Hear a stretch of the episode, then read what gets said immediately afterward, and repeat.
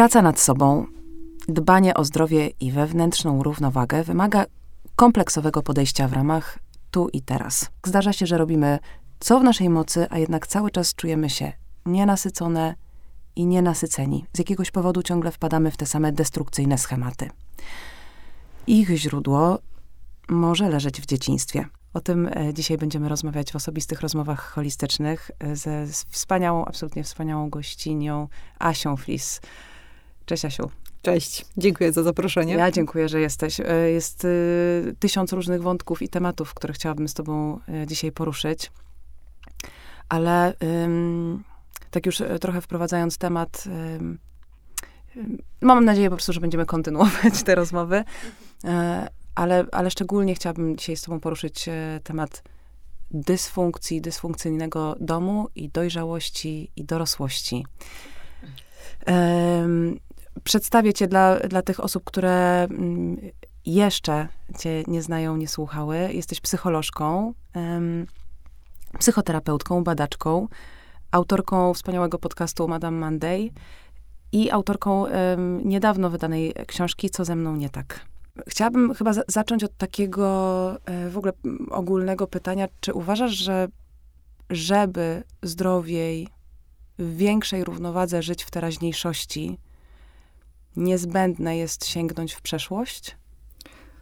Wydaje mi się, że tak. Wydaje mi się, że praca z dzieciństwem, może niekoniecznie nad wewnętrznym dzieckiem, ale z dzieciństwem, z takim punktem wyjścia do rozumienia tego, co się z nami dzieje w teraźniejszości. I może nie chodzi o to, żeby jakoś tam bardzo dużo tego czasu spędzić. Chyba nawet nie chodzi o to, że każdy musi to zrobić, żeby być zdrowym, bo też nie chciałabym, żeby tak to zostało zrozumiane. Ale wydaje mi się, że jak wzrastamy, to wiele rzeczy w nas się zapisuje, tak na poziomie strukturalnym, biologicznym, też strukturalnym naszego mózgu. I czasem nie rozumiemy tego, co dziś się z nami dzieje i bez zerknięcia wstecz trudno nam to przyjąć, czasem sobie wybaczyć, albo lepiej się z tym obchodzić po prostu. Więc warto tam wracać, warto rozumieć swoją przeszłość, a szczególnie warto oczami osoby dorosłej zobaczyć doświadczenia dziecka, którym się było. I to jest takie cenne, bo często pamiętamy swoje dzieciństwo przez pryzmat takich wspomnień biograficznych, a one są, jakby ich epicentrum jest nasze dzieciństwo i patrzenie oczami dziecka na tą historię. No tak, to jest takie wspomnienie emocjonalne, to jest zupełnie coś innego. Tak, dokładnie. A kiedy jesteśmy dorośli i mamy już nowy aparat poznawczy, jakąś wiedzę, mądrość, dotychczasowe doświadczenia, ale też możliwości emocjonalne, bo dziecko nie ma pewnych możliwości emocjonalnych, ale też nie ma takich pewnych możliwości związanych z postawami, chociażby nie może zaprzeczyć idealizacji własnych rodziców, no bo to byłoby zagrażające dla dziecka. Więc warto, wykorzystując ten nowy aparat i te nowe możliwości, wrócić tam po to, żeby popatrzeć na to bardziej obiektywnie. No, w pełni obiektywnie nigdy się nie da, ale jednak bardziej obiektywnie, albo właśnie bardziej dojrzale, żeby lepiej to zrozumieć. A co jeżeli te wspomnienia są zbyt ciężkie, albo zbyt takie obezwładniające, że po prostu boimy się podejść do nich bliżej? Ja myślę, że wtedy warto skorzystać ze wsparcia terapeuty, kogoś, kto z nami tam pójdzie, kto będzie nam w tym towarzyszył, ale też nie jestem fanką rozdrapywania ran, które nie są zabliźnione, albo co do których czujemy, że nie jesteśmy w stanie ich dźwignąć. Dlatego, że ja bardzo ufam naszej intuicji w terapii, intuicji klienta, pacjenta w terapii.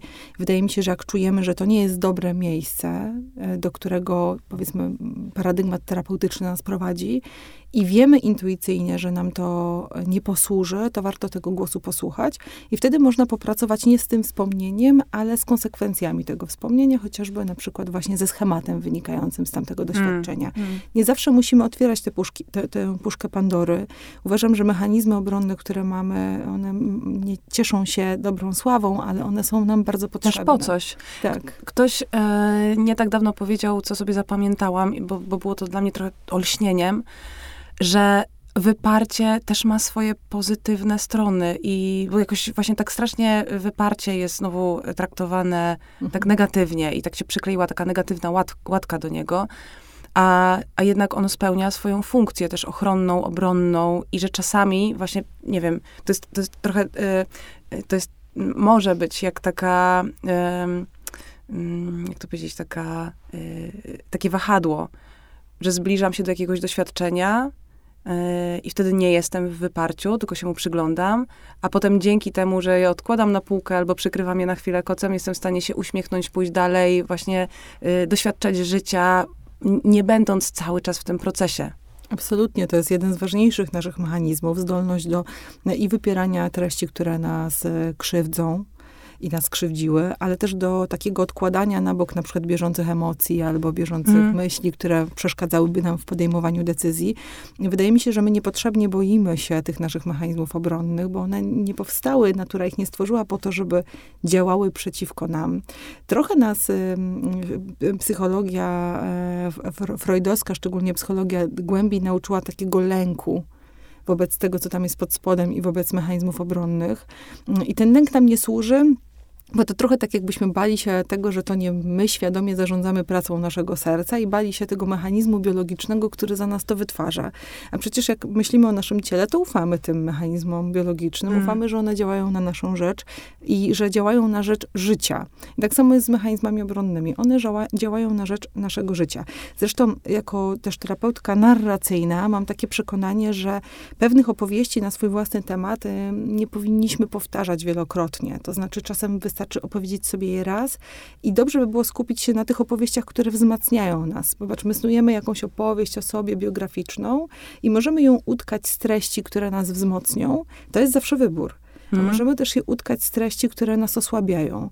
I takie nadmierne przywiązywanie się do traum z przeszłości właśnie sprawia, że ta opowieść zdominowana jest treściami, które wcale nas nie budują. Więc tej traumie warto poświęcić jakąś uwagę, kiedy ona zbiera paskudne żniwa w naszej teraźniejszości i nie da się jej ominąć.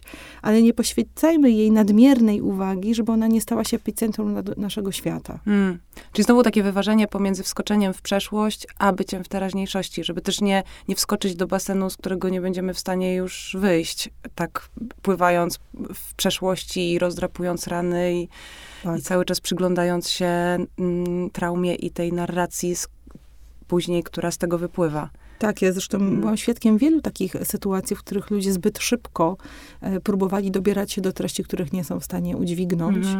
I to najczęściej powoduje taką dekompensację, czasem nawet rozpad osobowości dotychczasowych struktur radzenia sobie. I to nie był taki rozpad jak w dezintegracji pozytywnej, że rozpadamy się po to, żeby złożyć się na wyższym poziomie. Tylko czasem, jeżeli zafundujemy sobie zbyt trudne doświadczenie, to się rozpadamy i składamy się na niższym poziomie, czyli cofamy się w tych swoich mechanizmach. Niebezpieczne. A jak to rozpoznawać?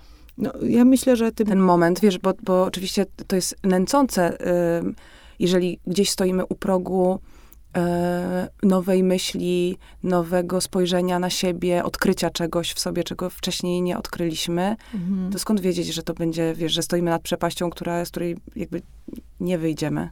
Ja myślę, że dobry przewodnik, że róbmy to z ludźmi, którzy się po prostu na tym znają, którzy nam towarzyszą, pomogą nam rozpoznać przeszkody, które napotykamy. Czy to są przeszkody, które są kwestią tylko jakiegoś naszego oporu przed zmianą, czy to są rzeczywiście realne sygnały, które płyną z naszego ciała, które mówią nam, żebyśmy tam nie szli, bo tam nam nie posłuży.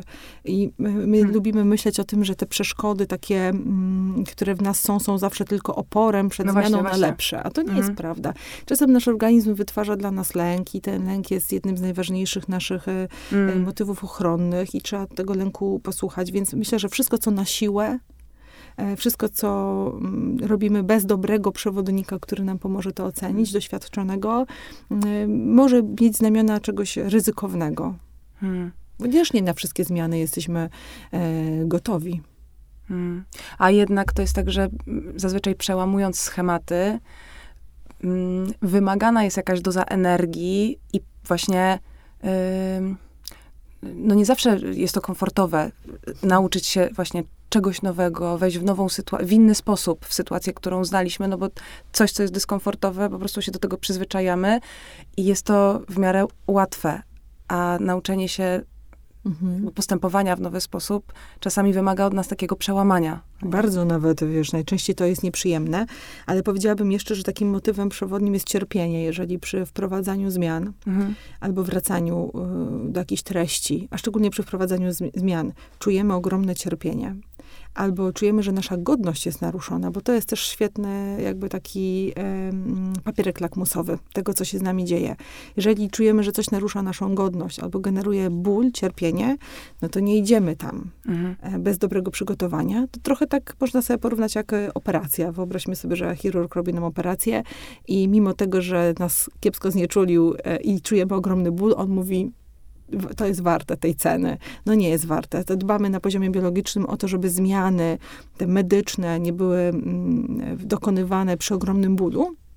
I to samo się dzieje z psychiką. Musimy zadbać o to, żeby temu nie towarzyszyło cierpienie. A godność, warto też rozpoznać te momenty, w których nasza godność jest naruszona, bo czasem robimy różne rzeczy po to, żeby się zmienić, które tą godność bardzo mocno naruszają. Chociażby wtedy, kiedy musimy wybaczyć zbyt szybko krzywdę, albo przeprosić, chociaż nie jesteśmy na to gotowi, albo w jakiś sposób zacząć o sobie myśleć, a nie chcemy tak o sobie myśleć. A to bardzo ciekawe, teraz mi się przypomniało, że jakiś czas temu rozmawiałam z doktorem tradycyjnej medycyny chińskiej, profesorem Li Jie, który powiedział, że leczenie przede wszystkim nie powinno przynosić dodatkowego cierpienia. I mówił to w kontekście leczenia onkologicznego, ale to jest dokładnie to, o czym teraz powiedziałaś. Tak, w psychoterapii, która jest nauką medyczną, która jest leczeniem duszy, dokładnie kierujemy się tą samą zasadą. Jeżeli chodzi o to, żeby po pierwsze nie szkodzić i po drugie nie wzmacniać tego cierpienia, które już jest wyjściowe, to jest strasznie ważne i o tym czasami zapominamy i pozwalamy sobie na wiele nadużyć, zapominając o tej ważnej zasadzie, że osoba, która się zmienia, nie ma w wyniku tej zmiany albo w trakcie tej zmiany cierpieć tak, żeby nie móc tego dźwignąć. Jak byś określiła dysfunkcję? Ojej, no to jest takie, wiesz... Przepraszam, takie powiedziałabym, że dysfunkcyjny dom albo dysfunkcyjne środowisko to jest taka przestrzeń, która nie pozwala nam zdrowo, prawidłowo się rozwijać, ale nie chodzi o to, że to nie jest idealna przestrzeń, tylko to jest taka przestrzeń, która nam uniemożliwia. Czyli głęboko wierzę, że ludzie nie są dysfunkcyjni. Czy my wszyscy jesteśmy dysfunkcyjni? Nie, myślę, że nie. Myślę, że czasem rzeczywistość, którą wytwarzamy, jest rzeczywistością, która jest dysfunkcyjna. Czyli ja głęboko wierzę, że nie ludzie są dysfunkcyjni, tylko środowisko jest dysfunkcyjne, a w związku z tą dysfunkcją środowiska rodzinnego... My się zachowujemy, czy, tak. rozumiem, wchodzimy w takie zachowania dysfunkcyjne, czy nawigujemy po prostu dysfunkcyjnie, a nie my sami jesteśmy dysfunkcyjni. Co jest w sumie jakby kluczową perspektywą do przyjęcia, bo nie sklejam się wtedy ze swoją dysfunkcją i nie identyfikuję się z nią, tylko widzę ją jako pewien schemat postępowania, w którym, nie wiem, wzrastałam, albo właśnie środowisko mnie do tego jakby ustosunkowało, czy nauczyłam się w taki sposób funkcjonować. To są często nasze obrony, które pozwoliły nam przetrwać, którym trzeba podziękować, bo one nas chroniły, a które teraz warto rozpoznać i ich wpływ na naszą rzeczywistość warto rozpoznać, że on już dziś nas nie chroni, tylko nas niszczy najczęściej. Te schematy nas niszczą po prostu. Te, które nam pozwoliły kiedyś przeżyć dzieciństwo albo bycie w szkole, w której, nie wiem, doświadczyliśmy jakiejś przemocy. A czy dysfunkcja równa się patologii? Nie, właśnie o to, wiesz, bardzo często mnie pytają różne osoby i absolutnie nie patologizowałabym dysfunkcji. To znaczy powiedziałabym, że każda patologia nosi w sobie znamiona dysfunkcji, ale nie każda dysfunkcja jest patologią. Okay. I w ogóle patologizowanie różnych takich treści związanych ze zdrowiem psychicznym jest niebezpieczne, bo to ma wartość ocenną wtedy. I jak sobie myślę o latach, wiesz, 80., 70., 60., to tam po prostu cokolwiek odbiegało od normy, takiej szeroko pojętej normy, albo fantazji o tym, co jest normą, bardziej fantazji o tym, co jest normą, było natychmiast nazywane patologią. Wiesz, ktoś był z patologicznego domu, bo to był dom rozbity, albo ktoś był, wiesz, jakby patologicznym rodzicem, bo wychowywał dziecko w pojedynkę, albo nie wiem, nie był w małżeństwie, albo nie miał dzieci. I mieliśmy taką skłonność właśnie moralną wręcz do oceniania innych ludzi. Stąd dzisiaj dobrze by było, żebyśmy od tego może odbiegali, szczególnie w naukach humanistycznych. No tak, szczególnie myśląc o tym, w jaką stronę idziemy i jaki świat chcemy zaprosić, czyli różnorodny, taki, gdzie wszyscy się czują bezpiecznie, gdzie jest właśnie możliwość na bycie po prostu osobą taką, jaką się jest, niekoniecznie od razu mając przy tym poczucie nie wiem, po prostu nieprzestawania albo winy, albo takich rzeczy. Tak, dokładnie, bo patologiczne mogą być zachowania, na przykład przemoc jest patologicznym zachowaniem. Ona się wymyka już kategorii definicji normy w zachowaniach. Ale człowiek, który ma jakieś dysfunkcyjne schematy albo postępuje zgodnie z jakimiś dysfunkcyjnymi schematami, ja nie mam zgody na to, żeby myśleć o ludziach, że są patologiczni. Nie? Mhm. Wtedy, kiedy sobie myślimy, że dysfunkcja równa się patologia, to też mamy skłonność do tego, żeby myśleć tak o sobie. Dysfunkcja bardziej mi się kojarzy po prostu z takim wewnętrznym jakimś, taką częścią, która nie wiem, z jakimś wewnętrznym oprawcą, albo jakoś nie pozwala mi właśnie funkcjonować w pełni swobodnie. Tak, i w zgodzie ze sobą. Ja to nazywam dziurawym koszykiem, że jakby zostawia. Tak, bardzo lubię to określenie twoje, tak. Ona zostawia w nas taką niezaspokojoną dziurę. Powiedzmy, ten koszyk to jest koszyk potrzeb. Jeżeli mamy wystarczająco dobrą przeszłość i dzieciństwo, to ten koszyk ma dno. Uwewnętrzniamy na przykład poczucie bezpieczeństwa i umiemy się do niego odwołać. Ale kiedy przytrafi nam się coś fatalnego albo coś, co uniemożliwiło nam zaspokojenie tej potrzeby, to wtedy zostaje w nas taka dziura w tym koszyku i ona jest... Taka czarna dziura, ja to tak widzę trochę. Tak, cokolwiek tam nie wrzucisz, to wypadnie. Nigdy nie czujesz sytości w obrębie tej potrzeby, chociażby potrzeby akceptacji, miłości, szacunku, troski.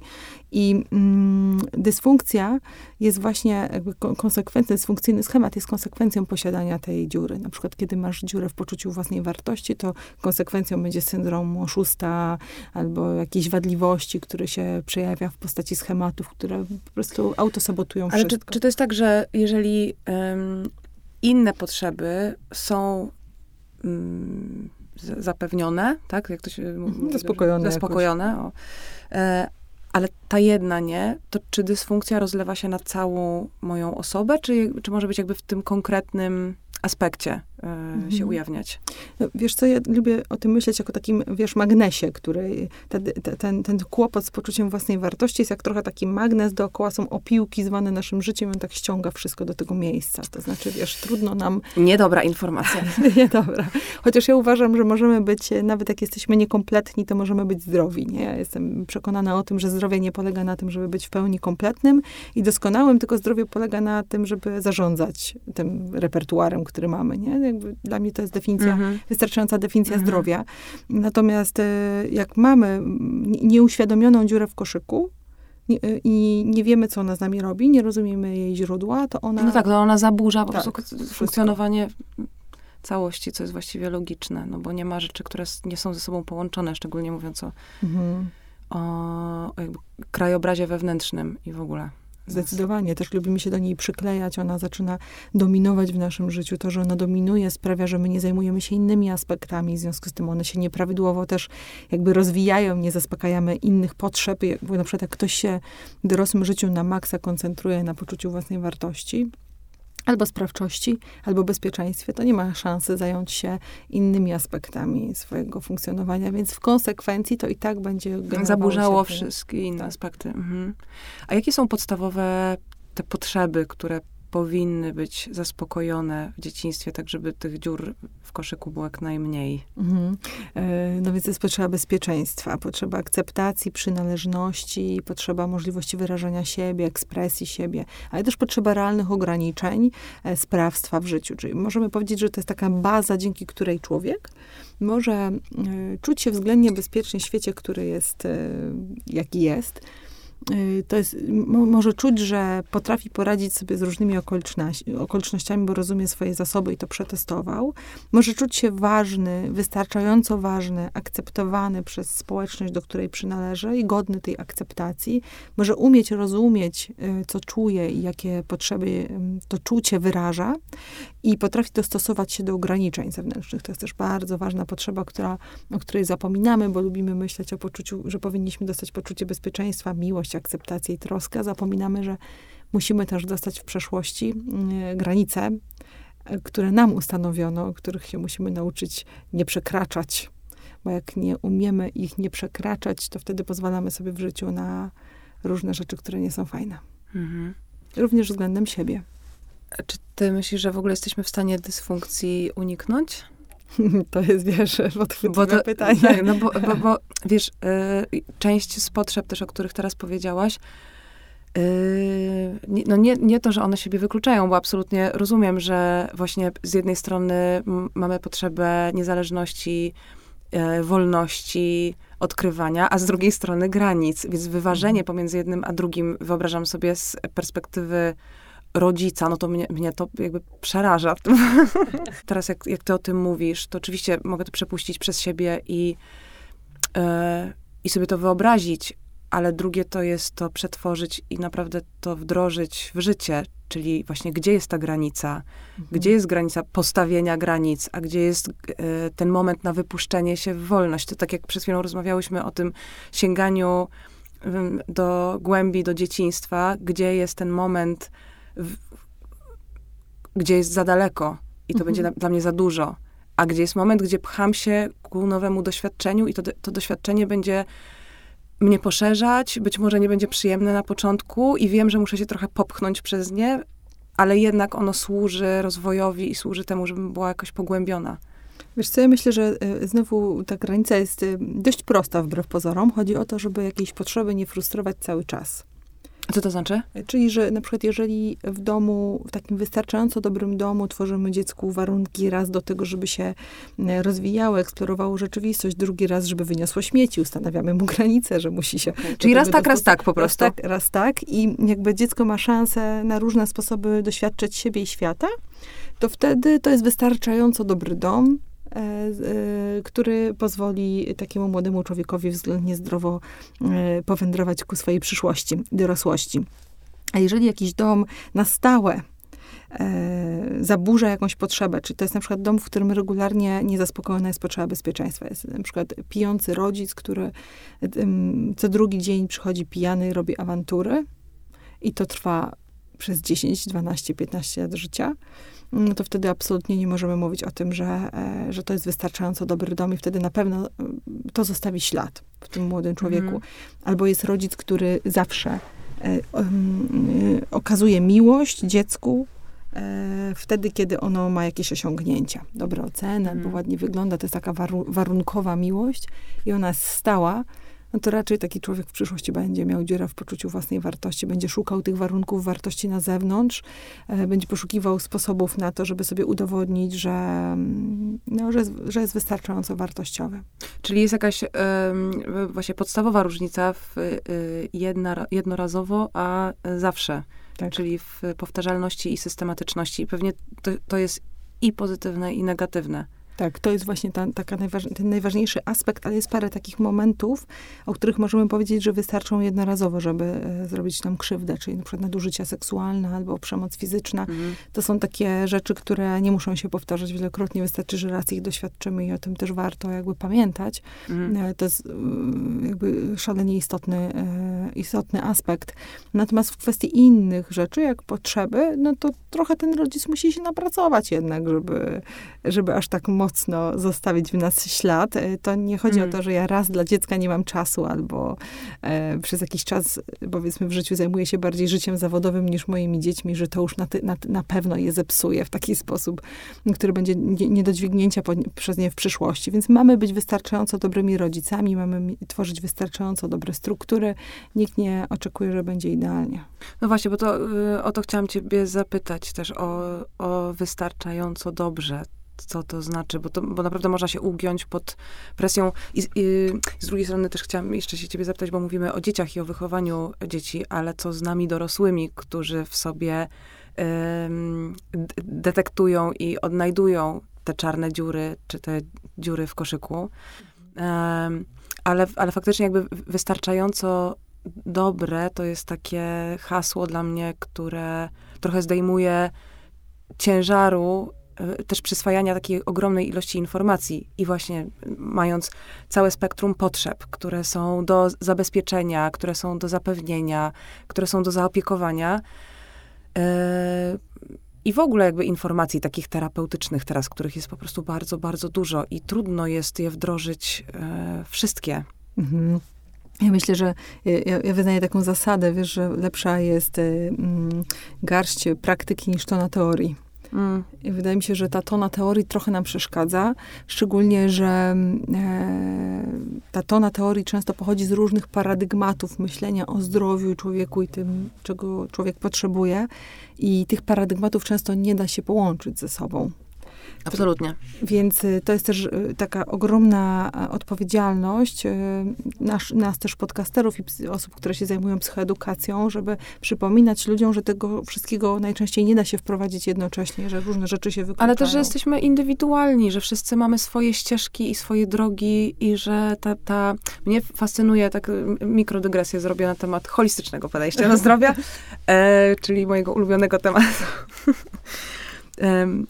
Ale to faktycznie, co mnie bardzo pociąga i fascynuje w tym, to jest ta różnorodność, że z jednej strony mamy tak ogromne bogactwo teraz metod, które się dynamicznie rozwijają. Jednocześnie mamy dostęp do tradycyjnych metod leczenia, takich jak ajurweda, tradycyjna medycyna chińska. No, to są wspaniałe, głębokie systemy, ale to nie znaczy, że wszystko jest dla wszystkich, że my właściwie jesteśmy w takiej niezwykłej pozycji, gdzie mamy dostęp do wiedzy, ale właśnie po to doświadczenie możemy sięgnąć, możemy sprawdzić, przepuścić je przez siebie i dobrać te metody, które będą najbardziej służyły nam.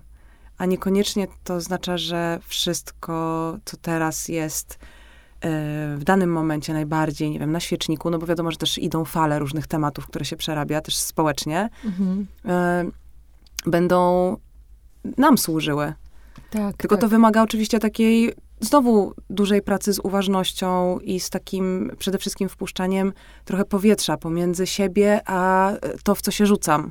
Tak, mi się wydaje, że to, wiesz, to jest ten też aspekt tej naszej mądrości, intuicji, którą posiadamy, którą trochę zdegradowaliśmy na rzecz właśnie słuchania tych zewnętrznych głosów, które są szalenie ważne, ale tym ważniejszym głosem, który służy temu, żeby wybierać dla nas dobrze, jest nasz głos wewnętrzny. Jeżeli czujemy, że coś nam ewidentnie nie służy, ewidentnie nie leży, no to jest istotniejsze niż wszystkie statystyki, które mówią, że to jest najlepsza metoda na świecie. Tak. To jest jakby taka, wiesz, jakby jedna rzecz, a druga rzecz to, żeby jednak dać trochę czasu i jak już wybieramy jakąś metodę, to żeby przy niej pobyć.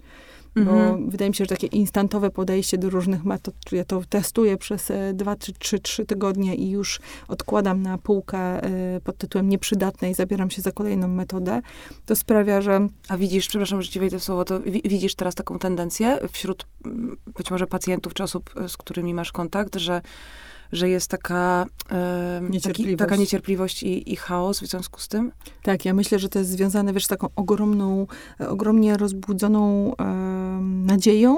To nawet, nie wiem, czy to jest nadzieja, to jest apetyt. Taki ogromny, rozbudzony apetyt na osiągnięcia i ten rozwój osobisty, który nam się kojarzy z jakimś czymś magicznym wręcz, dostępem do czegoś magicznego. Ale też z celem, no nie? Że tak. Po prostu odhaczę, że...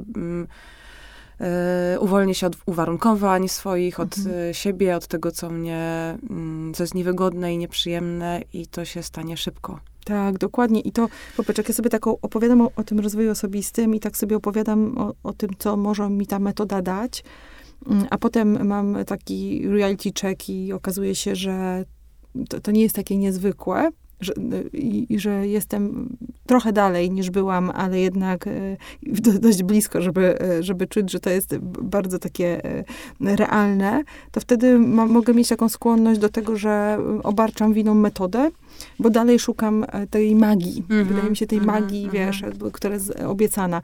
A tej magii nie ma. Musimy sobie zacząć opowiadać inne bajki dla dorosłych na temat tego, dokąd my zmierzamy w rozwoju osobistym, bo jak będziemy sobie opowiadać o magicznych sposobach i magicznych doświadczeniach, to jest duże prawdopodobieństwo, że będziemy właśnie brać kolejne metody i je odkładać na półkę i właściwie zawsze będziemy w pozycji początkującego i nigdy nie pozwolimy sobie dojść do mistrzostwa. I wiesz, takie mam refleksję, że to mistrzostwo też nie jest magiczne, tylko jest pewnym rzemieślnictwem. Tak. Że my nie ceniliśmy tego rzemieślnictwa w rozwoju. I to rzemieślnictwo jest strasznie takim ważnym aspektem, do którego warto się zbliżyć i przyjrzeć. Co to znaczy być rzemieślnikiem we własnym życiu i czy mogę mieć z tego korzyść. I wydaje mi się, że też w tym, co powiedziałaś, jest taka tendencja do malowania takiego obrazu życia, do którego dążymy, które właśnie nie jest wystarczająco dobre, ale jest idealne. A ta idealność, nie wiem, czy jest do osiągnięcia kiedykolwiek, tylko to jest właśnie, wzmaga takie poczucie braku. Tak, to jest, wiesz, sprawia, że jesteśmy rozczarowani. Mi się to kojarzy, ja wiem, że to jest taki trend jakby na całym świecie, całoświatowy, nie wiem, czy jest takie słowo, ale... Ja lubię wymyślać słowa. Przed chwilą też jakieś wymyślałam. Idealność na przykład. Tak. Natomiast w Polsce ja pamiętam siebie z lat 80., 90., kiedy oglądałam Dynastię, czy tam jakieś inne takie... no jasne. Tak. I patrzyłam na ten kawior tego szampana o 12 w południe i sobie myślałam tak, jak... Widziałaś się jako bohaterkę Dynastii w przyszłości? Wiesz, ja się widziałam jako bohaterkę innego dość fatalnego filmu, Powrót do Edenu, kiedy on ją wyrzucił za burtę i ona wróciła po operacji plastycznej, żeby się na nim zemścić, więc nie wiem, co to o mnie mówi dziś w dorosłości. Ale widziałam taką fantazję na swój temat. Ale pamiętam, że co mi towarzyszyło. Takie przekonanie, że to nie jest fikcja filmowa, tylko to jest jakaś rzeczywistość, która jest dostępna dla nas, jeżeli się otworzą granice. One się, wiesz, otworzyły dwukrotnie. Raz w latach 90., potem w 2003 roku, jak zaczęliśmy... Unia Europejska. I to też była taka obietnica, że to, co nam proponują media... No ale wiesz, teraz to się przenosi na social media. Teraz to się przenosi... Jest to po prostu jakby ciągle otwierana granica i przesuwana, bo mamy dostęp właściwie do żyć i to prywatnych osób, które, nie wiem, prezentują jakieś szczyty Himalajów, no nie wiem, które akurat z nami rezonują, no nie? I to jest takie podsycanie cały czas tego, że to jest niby dostępne, bo właściwie wszystko jest otwarte, wszystko jest możliwe, a jednak to się nie wydarza z jakiegoś powodu dla nas. No, my uwierzyliśmy w to, że każdy może być nielicznym. Mhm. I wiesz, jakby to jest taka bajka właśnie o tym yes we can i o tym, że chcieć to móc i w ogóle, że wystarczy, że się bardzo postarasz, sfokusujesz i wykorzystasz swoje możliwości i to będziesz tym nielicznym. No ale co w związku z tym robić? No właśnie, pytanie. Wiesz, mi na przykład pomaga bycie trochę dalej od mediów społecznościowych. Mi trochę pomaga takie uziemianie. Ostatnio nawet o tym rozmawiałam z przyjaciółką, że jak miałam taki moment, kiedy nie było prądu, włączyli u nas prąd, ja miałam 2 doby w domu bez prądu i mam piec kaflowy, w którym zaczęłam palić i musiałam rano iść i przynieść drewno i napalić w tym piecu kaflowym i zagrzać na nim jakąś wodę na herbatę. I to był jeden z fajniejszych czasów w ostatnim okresie mojego życia, że tak poczułam naprawdę głęboki sens istnienia wynikający z tego bycia blisko ziemi, natury, ognia, podstawowych swoich potrzeb. I pomyślałam sobie wtedy, że mamy za mały kontakt z tym, że to ciepło, na przykład, które mamy w domu, jest wynikiem naszej ciężkiej pracy, że jesteśmy po prostu odrealnieni, że jesteśmy tacy wirtualnie oderwani od życia i że nie da się w tej przestrzeni wirtualnego oderwania od życia znaleźć sensu. I teraz bardzo mi zajmuje głowę poszukiwanie, odpowiedzenie sobie na pytanie o tym, co jest tym sensem, co można uczynić tym sensem, co sprawia, że jestem bliżej ziemi, jak to zrobić, żeby być bliżej ziemi, bliżej różnych takich podstawowych wartości. I mi to pomaga. Nie wiem, co mogą zrobić inne osoby, wiem, co robią moi pacjenci, że wyłączają, wiesz, Instagram, albo starają się mieć tylko jedno konto, albo starają się spotykać ze znajomymi, albo na przykład uczciwie, otwarcie rozmawiać o tym, jakie jest życie, co nas spotyka. Bo wydaje mi się, że my też sobie opowiadamy wzajemnie różne historie i że to jest wielki akt odwagi powiedzieć komuś, jak naprawdę wygląda moje życie, albo wpuścić na swoje własne podwórko i pokazać, jakie ono jest. Bo na przykład ja teraz spotykam się z tym, że jakoś tam się prezentuję na Instagramie, oczywiście, że to są ładne zdjęcia spośród tysięcy, które sobie zrobiłam. I czuję taką presję, że w różnych miejscach, w których ludzie spotykają mnie fizycznie, no powinnam tak wyglądać na przykład. To jest to nieosiągalne, bo nie zawsze tak wyglądam, nie zawsze da się tak wyglądać. I czuję ten ciężar fikcji, którą sama wytwarzam, no bo kiedy używamy, no staram się filtrów nie używać, ale kiedy jednak wybieramy najlepsze zdjęcie, to jest pewna fikcja, którą tworzymy. Czuję ciężar fikcji, czyli ciężar bycia na tym wysokim koniu i potem bardzo trudno jest z niego spaść. I staram się z niego spadać jak najczęściej, żeby się oswajać ze swoją rzeczywistością, codziennością. I z tym, że jestem różnorodna. Tak, tak. A czy myślisz, że może na podstawie doświadczeń i takich twoich prywatnych statystyk, które prowadzisz, że większość z nas mierzy się z taką wątpliwością i z pytaniem, czy coś jest ze mną nie tak i co jest ze mną nie tak? Tak, to jest taki motyw przewodni większości osób, które przychodzą na terapię grupową, indywidualną, na warsztatach, czyli mamy głębokie, uwewnętrznione przekonanie, że no ponieważ świat jest takim idealnym miejscem i różnym ludziom przytrafia się idealnie w nim żyć, to jeżeli ja nie potrafię, no to znaczy, że coś ze mną jest nie tak. Więc ludzie mówią, powiedz mi, co ze mną jest nie tak. A jak nie chcę powiedzieć, co jest z tą osobą nie tak, to często słyszę, ale proszę cię o to, żebyś mi tak powiedziała brutalnie, albo tak na przykład dosadnie. I wydaje mi się, że to jest takie bezpośrednie przełożenie z doświadczeń z dzieciństwa, kiedy ktoś nas okropnie traktował, albo pozwalał sobie na przemoc wobec nas i my mylimy to z miłością.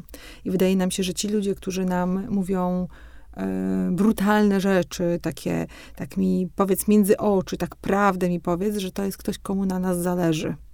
Ja to widziałam na odwyku bardzo często, dlatego, że często pacjenci cenili tych terapeutów, którzy byli tacy surowi, tak mocno skonfrontowali, tak dojechali, tak ciebie do parteru doprowadzili i im się to myli czasem z tym, że tej osobie nam nie zależy, ponieważ właśnie dla twojego dobra cię teraz tak dojadę albo upodlę. Okazuje ci uwagę.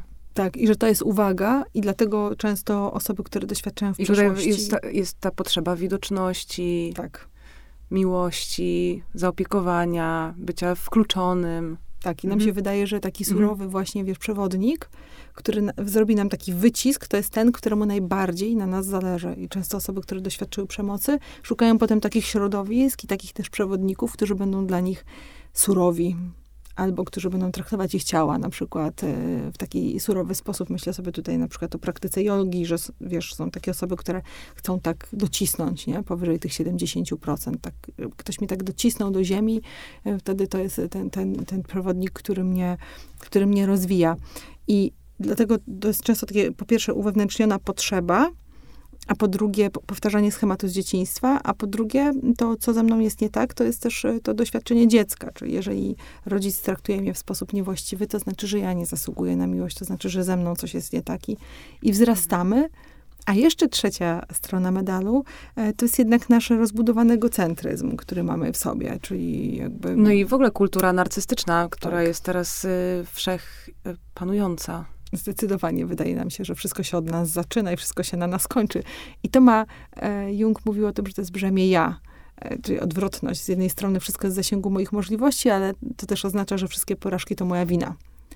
I trochę warto się tego zbliżyć, że może niekoniecznie wszystko jest w nas i że jak zaczniemy sobie myśleć o tym, że nie wszystkie sukcesy, które mamy, są naszą zasługą, niektóre to szczęście, to wtedy też będzie nam łatwiej zobaczyć, że nie wszystkie paskudne rzeczy, które nam się przytrafiają, są naszą winą, tylko są po prostu pechem i wtedy być może się oddalimy od przekonania, że z nami zawsze coś jest nie tak.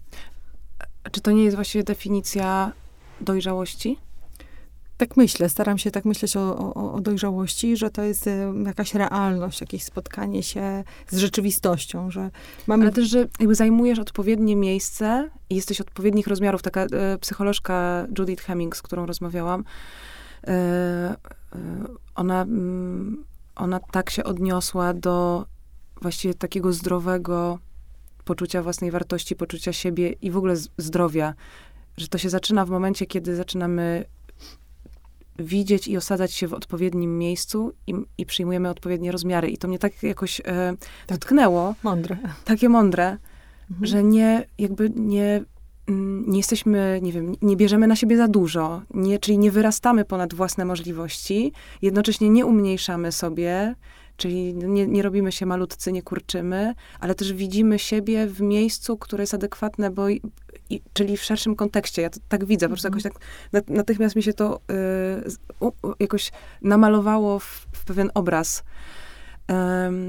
A to, o czym mówimy, czyli ta narcystyczna tendencja, taka po prostu społeczna teraz, która jest, ona nas strasznie pompuje i strasznie nas, narzuca nam to brzemię odpowiedzialności, że właśnie wszystko zależy ode mnie, wszystko jest moją winą, wszystko się kręci wokół mnie.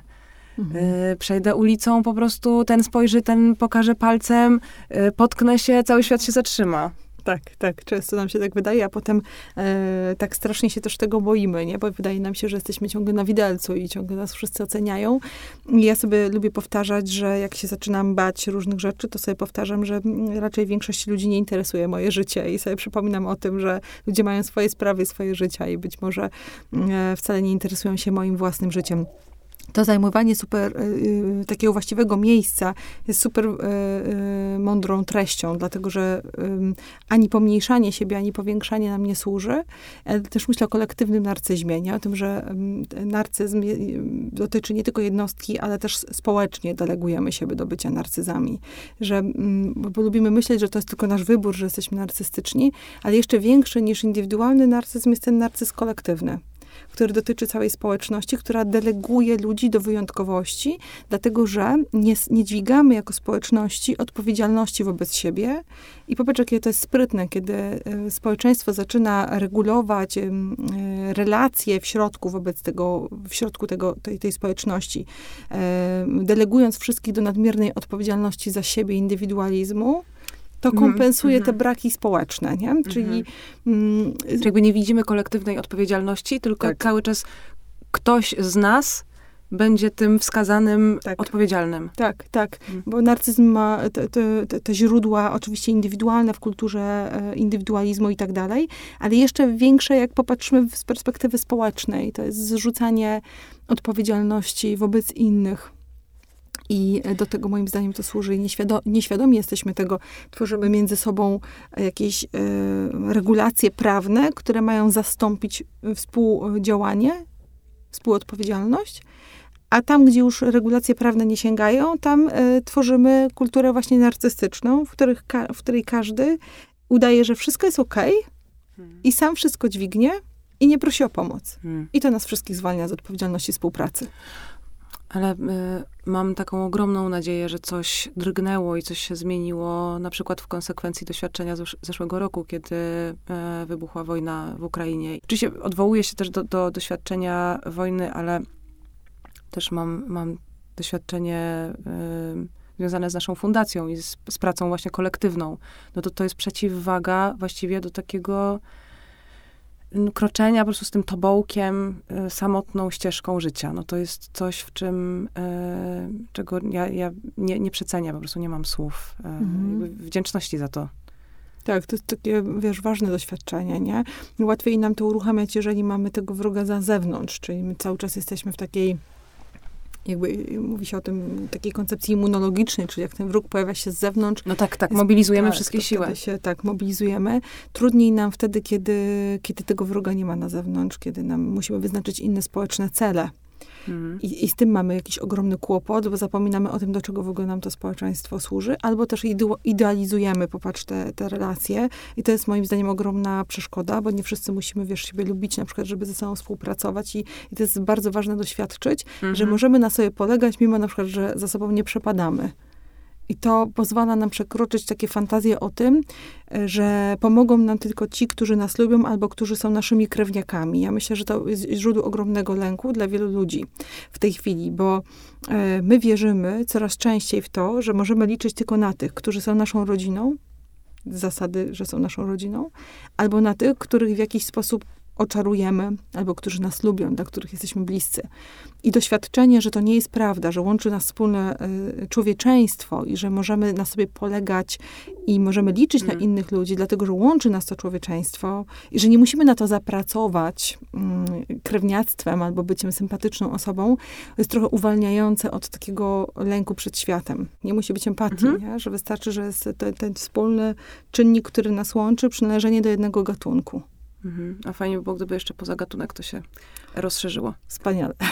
A czym jest, jak byś zdefiniowała różnicę pomiędzy dorosłością a dojrzałością? Wiesz, ta dojrzałość dla mnie jest trochę czymś takim jak mistrzostwo, czyli czasem nam się przytrafia, jesteśmy wszyscy w drodze do dojrzałości. Mhm. I to jest taka pełnia wykorzystania naszych możliwości. To jest dla mnie dojrzałość. Dorosłość jest po prostu wynika z wieku, pozycji, którą zajmujemy, możliwości, które mamy. A z doświadczenia też, myślisz? Myślę, że z doświadczenia też. A dojrzałość jest już pewną taką mądrością, jest taką zdolnością do spojrzenia szerzej, ale też z takim aparatem już przygotowanym do tego. Ja sobie wyobrażam, że dojrzałość to jest też... Wiesz, jak takie dymensje masz, na przykład od impulsywności do cierpliwości, od egocentryzmu do współdziałania, od krytykanctwa do wspierania innych ludzi, od takiej jakiejś dumy do pokory, nie? Myślę sobie o tych takich cechach. To dojrzałość tutaj jest na końcu tych cech i nam się wspaniale by było, gdyby tutaj można było dojść i te wszystkie cechy mieć na tej dymensji tak wysycone, ale większość z nas po prostu tak sobie buja się na tych dymensjach i no czasem nam się zdarza, wiesz, zachować bardziej lub mniej dojrzane, w zależności od tego, w jakich jesteśmy warunkach. Czyli myślisz, że celem jest utrzymywać się w dojrzałości, powiedzmy, jak najdłużej, rozumiem, dając sobie też przyzwolenie, albo rozumiejąc, że czasami jej będzie nam brakować. Tak, że to jest taka gumeczka, nie? Na której my się trochę podążamy, znaczy na której my jesteśmy. Ale wiesz, myślę sobie też o tym, że popatrz, jak mamy kiepski czas w życiu, albo jesteśmy zmęczone, niewyspane, chore, to wtedy czasem zdarza nam się zachować niedojrzale, mimo że wiemy, jak dobrze by było zachować się po dorosłemu i właśnie dojrzale. I wydaje mi się, że dobrze by było mieć do siebie taką akceptację, że wszyscy jesteśmy w tej podróży i że najważniejsza jest decyzja o tym, że chcę zachowywać się dojrzale. Świadomość, co to dla mnie oznacza, ta dojrzałość, jakimi wartościami w tej dojrzałości chcę się kierować. Właśnie dzisiaj nagrałam odcinek podcastu między innymi o tym, że dojrzałość to jest samokontrola i zgoda na to, że wolność to jest kontrola siebie. I bo czasem nam się wydaje, że wolność to jest właśnie kwintesencją dojrzałości jest wolność, która polega na tym, że w końcu mogę być kim chcę, to znaczy jestem niczym nieskrępowana, a dla mnie dojrzałość to jest przyjęcie tego, że to, jaka ja będę, to jak będę się zachowywała, jest efektem mojej pracy nad tym. I rzemieślniczej pracy. Rzemieślniczej pracy, tak.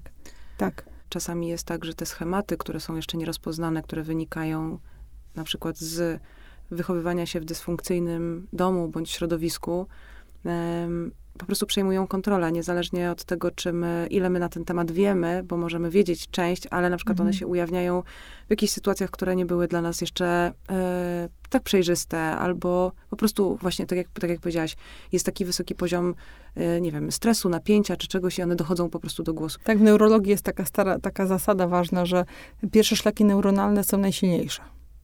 Po prostu, jakbyśmy popatrzyły na przykład na nawyki, no to najsilniejsze są nasze nawyki wypracowane we wczesnym dzieciństwie i one przejmują, czy zaczynają być wyraźniejsze wtedy, kiedy my jesteśmy w gorszej kondycji, czyli właśnie kiedy mamy ograniczoną zdolność do samoregulacji. Bo samoregulacja, jak Baumeister mówił, ona wynika z pewnych zasobów. I to są zasoby energetyczne. Często to jest glukoza. Mhm. To są zasoby energetyczne. Jeżeli...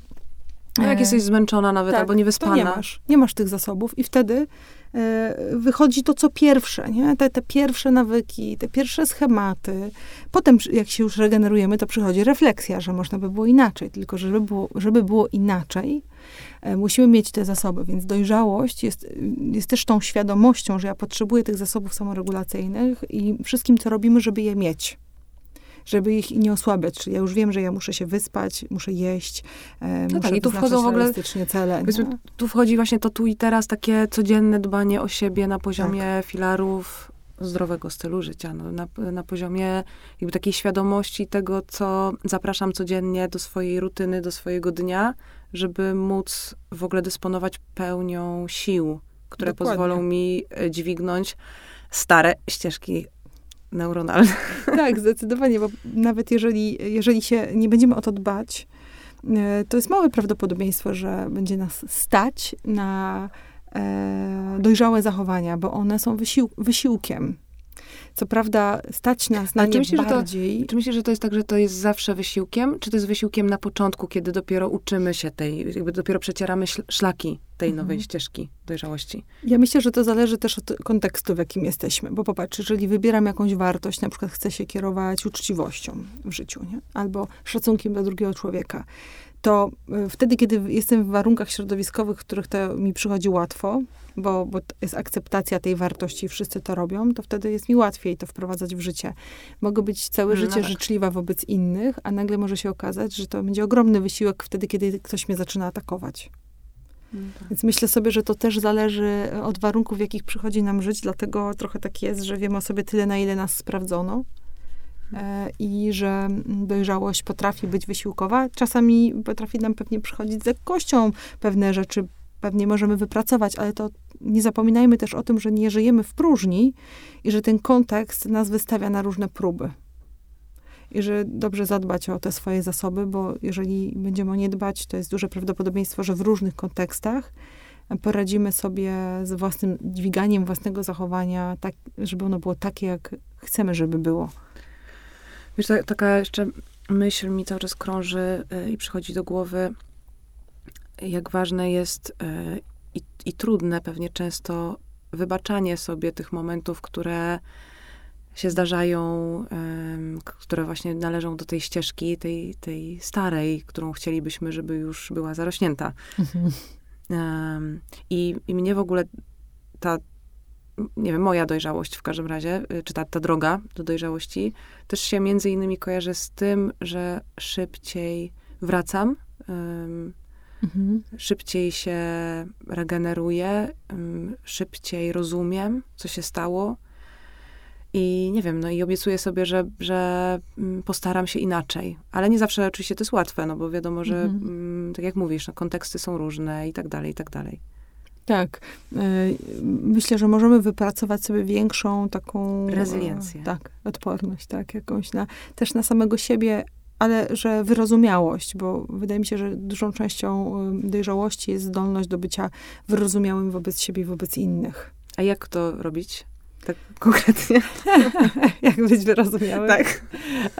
Mi na przykład pomaga takie dostrzeganie złożoności życia i tych kontekstów właśnie systemowych, czyli kiedy sobie popatrzę szeroko na rzeczywistość, to zaczynam widzieć, że te różne reakcje są wypadkową różnych czynników i że gdybym umiała inaczej, to bym się inaczej zachowała, ale najprawdopodobniej nie potrafiłam tego zrobić. Kiedy jestem świadoma tego, jak chcę się zachowywać, kiedy jestem świadoma tego, jakimi wartościami chcę się kierować, a mimo to nie zachowałam się zgodnie z tym, to zaczynam poszukiwać jakby, wiesz, przyczyn i zewnętrznych, i tych wewnętrznych, ale bez takiego obarczania siebie, że jestem kimś złym albo, nie wiem, właśnie niedojrzałym, niewłaściwym, bo wydaje mi się, że kiedy pracujesz na co dzień nad tą własną dojrzałością, to z większą jakby łatwością przychodzi ci odpuszczanie sobie. Wiem, jaką pracę wykonuję, żeby być takim człowiekiem, jakim chcę być, więc jeżeli przytrafia mi się być kimś, kogo może niekoniecznie lubię, ale przytrafia mi się być różnie, czy zachowywać się różnie, to wtedy mam większą zgodę na to, żeby sobie to odpuścić. Czy jesteśmy na drodze do dojrzałości, nie do koniecznie dorosłości? Mam nadzieję, że nie, bo dorosłość jest takim konstruktem zastępczym trochę. Tak. Szczególnie, że muszę wprowadzić ten wątek, tak mini, ale przed nagraniem mówiłyśmy chwilę o zabawie i w ogóle o tym, jakiej zabawie, radości, takiej beztrosce, która się z tym wiąże, że w dorosłości trochę tego brakuje nam, myślę, właśnie w konstrukcie dorosłym. Bardzo ważnym. Jeszcze szczególnie jak mamy ten konstrukt, wiesz, sprzed 20 lat, tych smutnych dorosłych, którzy są smutni, zmęczeni, mają dużo pracy, są poirytowani. Ale tacy ważni.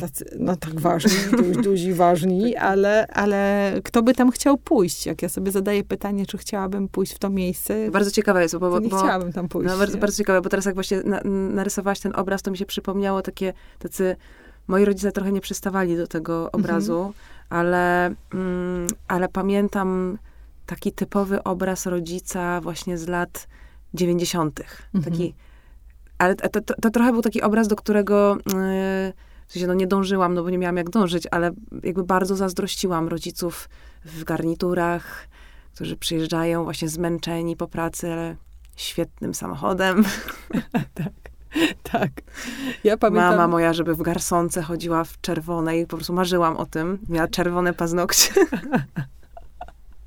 Mój ojciec, żeby był prezesem. To było marzenie moje.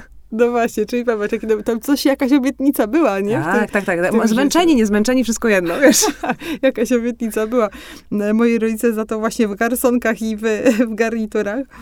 Choć mój ojciec policjant, więc no, w takim powiedzmy garniturze, to znowu ja pamiętam takie moje odkrycie po 20 roku życia, a może nawet wcześniej, tak około 15, że ludzie popołudniami chodzą na przykład na spacery i coś robią, bo moja mama miała zawsze taki rytm, że wracała z urzędu do domu, pracowała w sądzie, wracała do domu i na kanapie coś tam oglądała.